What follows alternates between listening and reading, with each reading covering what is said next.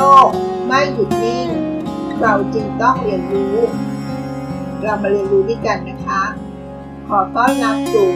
เซอร์วันพอดคาส์ค่ะ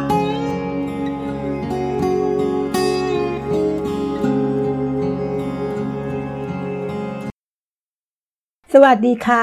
เราจะมาคุยกันเรื่องของ hunger scale ระดับของความหิวค่ะ เรามาทำความรู้จักระดับของความหิว hunger scale กันนะคะ ว่ามันตรงกับมากวันนี้ หรือเปล่า จะได้ช่วยตรวจสอบตัวเราได้นะคะว่า เมื่อหนังท้องกิ่วเพราะความหิว ตอนหนังท้องตึงเพราะความอิ่มได้ จะเป็นตัวช่วยเตือนสติของเรานะคะ ว่าการหิวเบอร์นี้เราควรกินได้แล้ว และอิ่มเบอร์ไหนควรหยุดสักที เพื่อไม่ให้เรากินเยอะเกินไปนะคะ Hunger Scale เป็นระดับของหิวอิ่มค่ะ เรามาดูแต่ละเลเวลกันนะคะว่าเป็นอย่างไรบ้างระดับหนึ่งค่ะ หิวจนไม่มีแรงระดับสองหิวจนตาราย ถ้าเราปล่อยให้หิวที่ระดับหนึ่งระดับสองแล้วก็ เรามักจะโหย หิวโซ แบบนี้จะฟาดไม่ยั้งนะคะ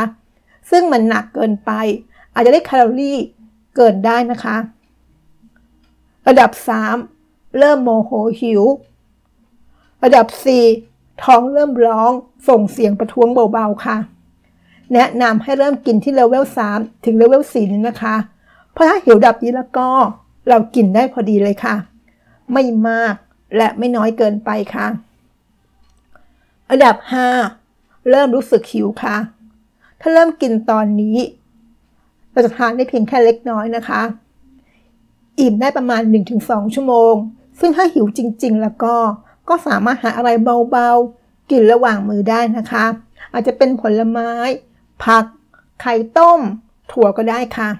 ระดับ 6 อิ่มพอดี สบายท้อง ระดับ 7 อิ่มมาก แต่ยังอยากกินอยู่นะคะ ปี๊ดเป็นช่วงเวลาที่เราควรหยุดกินได้นะคะระดับ 6 ระดับ7นี่ยนะคะโดยเฉพาะอย่างยิ่งเราควรอยู่ที่ระดับ 6 เลยค่ะ